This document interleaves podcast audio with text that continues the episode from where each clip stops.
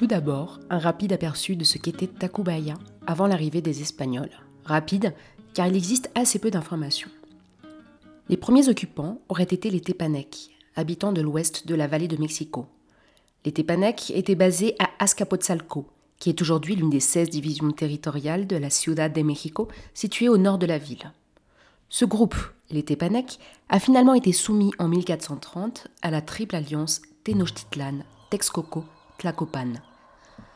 Ces trois cités-États ont alors régné sur une grande partie du centre du Mexique, entre la côte pacifique et le golfe du Mexique, jusqu'à leur défaite, en 1521, face aux Espagnols conduits par Hernán Cortés et stratégiquement alliés à Tlaxcala, cité-État de l'Est résistant à la Triple Alliance.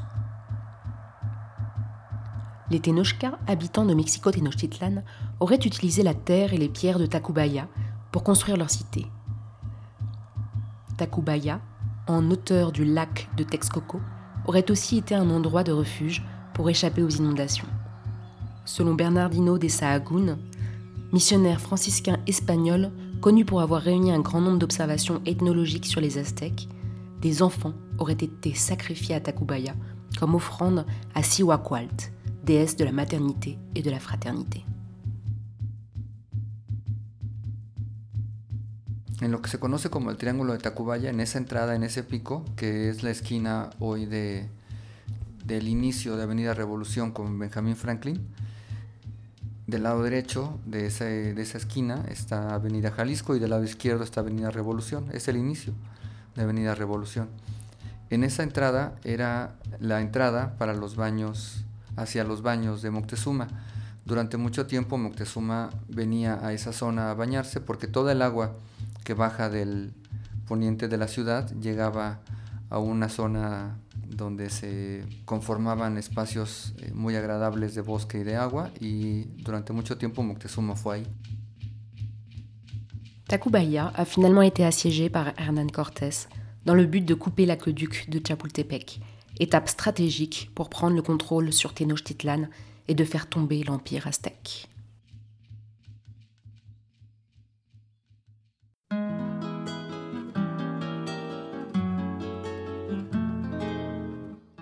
Revenons maintenant à notre tableau bucolique qu'il est difficile d'imaginer lorsque l'on connaît l'agitation de Tacubaya aujourd'hui. Des collines, des ruisseaux s'écoulant dans le lac de Texcoco, des vergers composés d'oliviers, d'orangers, de pruniers, de magueilles, des champs de maïs et des champs de blé. C'est le tableau espagnol de San Juan de Tacubaya, un tableau paisible, représentant le métissage de deux agricultures avant que ne s'opère le métissage de deux cultures, mais dans le même rapport de domination. Les conquistadors ont profité de la présence de l'eau et de la proximité avec la nouvelle capitale de la Nouvelle-Espagne, ancienne Mexico-Tenochtitlan, pour y développer une agriculture adaptée à leur alimentation, à base de blé et d'huile d'olive, mais tout de même empreinte des habitudes locales, à base de maïs notamment.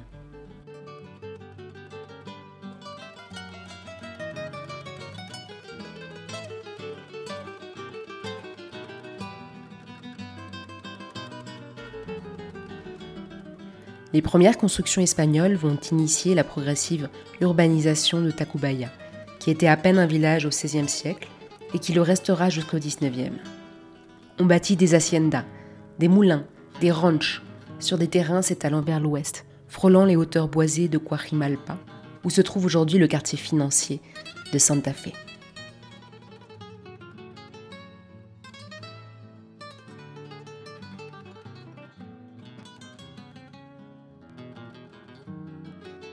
Dans un milieu aujourd'hui beaucoup plus urbain, on retrouve les vestiges ou les traces de certaines de ces constructions. Par exemple, l'ambassade de la Russie s'est installée dans l'ancienne hacienda del Conde de Miravalle, titre de noblesse notant la descendance d'un monarque espagnol et de Isabel Moctezuma, fille de Moctezuma, mariée à différents conquistadors espagnols.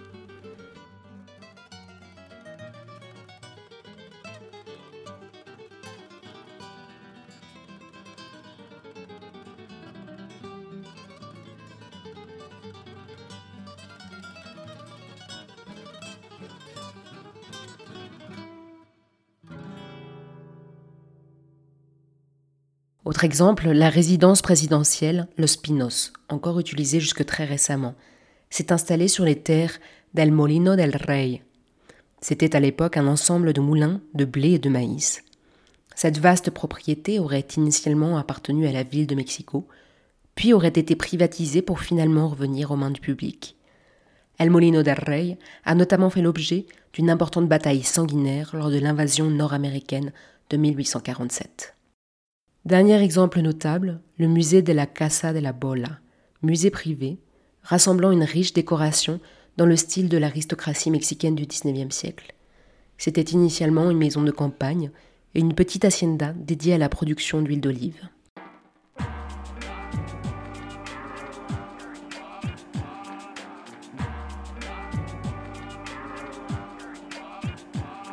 Cette paisibilité d'une part et cette typologie d'architecture sont les signes d'un ordre imposé, fortement hiérarchique. Un système de castes régit la cohabitation des Espagnols et des Indiens dans la société mexicaine du XVIe siècle. Chaque caste a sa fonction au sein de la société, sa position au sein de la géographie de la capitale et aux alentours, et même au sein des haciendas et des moulins. Ces constructions ont d'ailleurs eu pour effet de chasser les Indiens qui étaient installés sur les collines de Tacubaya, en leur prenant leurs terres et l'eau qu'ils utilisaient pour leurs propres activités.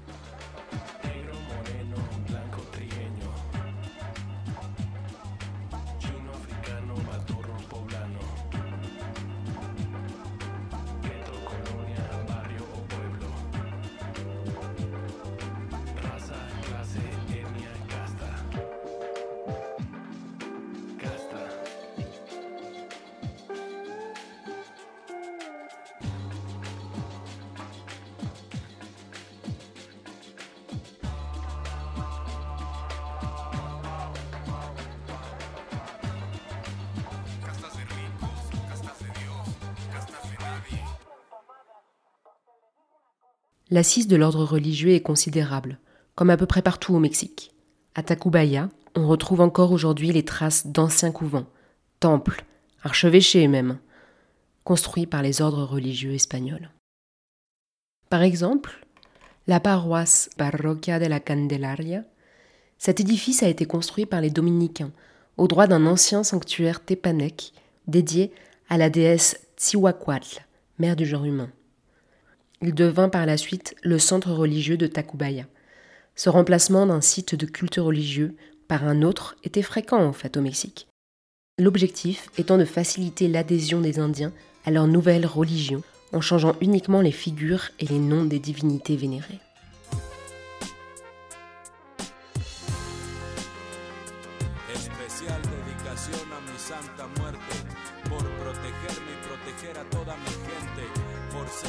entre las justas, por dejarme seguir vivo, por darme la fuerza para castigar al enemigo, por la bendición a mi fierro pulso certero y por poner a mi lado una jauría de fieles perros.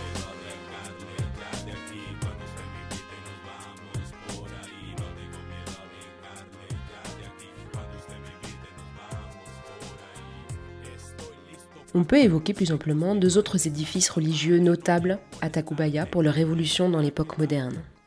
Le premier d'entre eux est l'ex-Palacio Arzobispal, autrement dit l'ancien archevêché, construit au XVIIe siècle sous les ordres du vice-roi, également évêque de Mexico. L'édifice a fait l'objet de nombreuses modifications pour y accueillir d'autres fonctions à travers les époques. Résidence des présidents de la République, collège militaire, observatoire astronomique, école nationale préparatoire, et enfin, aujourd'hui encore, observatoire météorologique.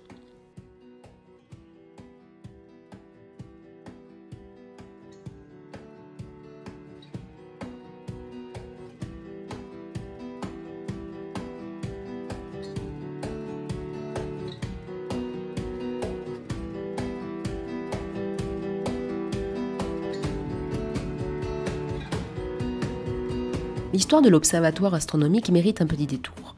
Il a été créé par Porfirio Diaz en 1867, d'abord installé dans le Palais national, Palacio Nacional du Centre historique de Mexico. Il a ensuite été déplacé dans le château de Chapultepec en 1877, puis à Tacubaya de 1883 à 1908 dans l'ex-Palacio Arzobispal. En raison de la mauvaise qualité de l'air et donc de l'insuffisante visibilité, l'observatoire quitte Mexico pour s'installer entre 1942 et 1951 au pied du volcan du Popocatépetl. Pour des raisons similaires, l'observatoire quitte le centre du Mexique à partir de 1971 pour s'établir en Baja California, à San Pedro Martín. Ces mouvements de l'observatoire peuvent être mis en relation avec la vaste expansion de Mexico, ayant des répercussions sur la qualité de l'air, et ce jusque dans les États voisins, comme Puebla. Autre exemple, El Templo San José del Ex Convento de San Diego. Cet ensemble a été construit à la fin du XVIIe siècle par l'ordre des Dieguinos, ordre dérivé des franciscains. Il était alors composé d'un cloître, d'une église, d'une chapelle, d'une bibliothèque, le tout étant entouré d'un jardin potager. Il est fermé au culte religieux en 1827, puis est utilisé pour des usages militaires de 1843 à 1982, date à laquelle l'INA, Instituto Nacional de Antropología e Historia, s'y installe pour récupérer les archives historiques, jusqu'en 1997. Il est alors récupéré par le secrétariat de la Défense nationale, qui le restaure et l'aménage pour inaugurer le musée de la cartographie en 2000, musée toujours ouvert aujourd'hui. Cet édifice est particulièrement intéressant car beaucoup de Mexicains ont pu le voir, mais peu y sont allés.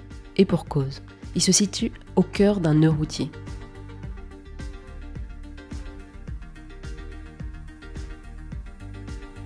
Tel une île, ce bâtiment d'architecture coloniale est très visible en voiture depuis le périphérique à étage. Mais le piéton devra s'armer de volonté pour traverser une bretelle d'autoroute ou descendre sous un pont pour remonter en face du musée. Difficile aussi de faire l'ensemble de l'exposition dans une nef chargée en gaz toxiques accumulés et retenus.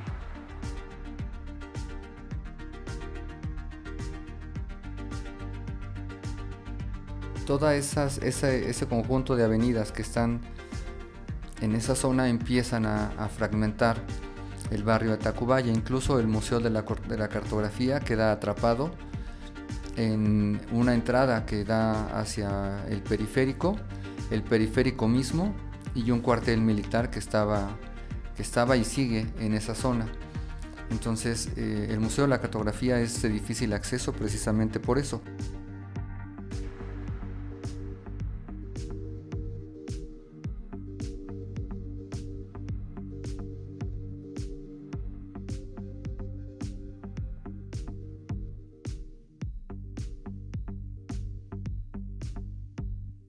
La position en hauteur de Tacubaya et son atmosphère bucolique ont conduit les Espagnols à envisager de déplacer l'emplacement de la capitale de la Nouvelle-Espagne à Tacubaya, à la place de l'ancienne Tenochtitlan, sujette à de nombreuses inondations.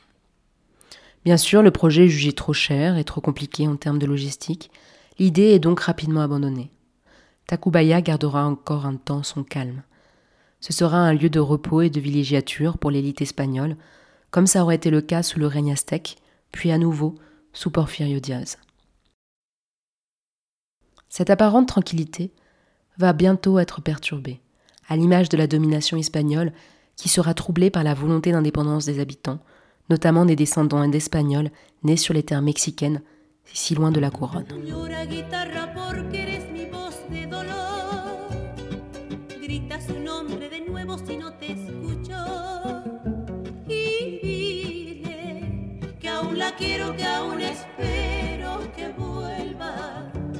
Si no viene mi amor no tiene consuelo, que solitario sin su cariño me muero.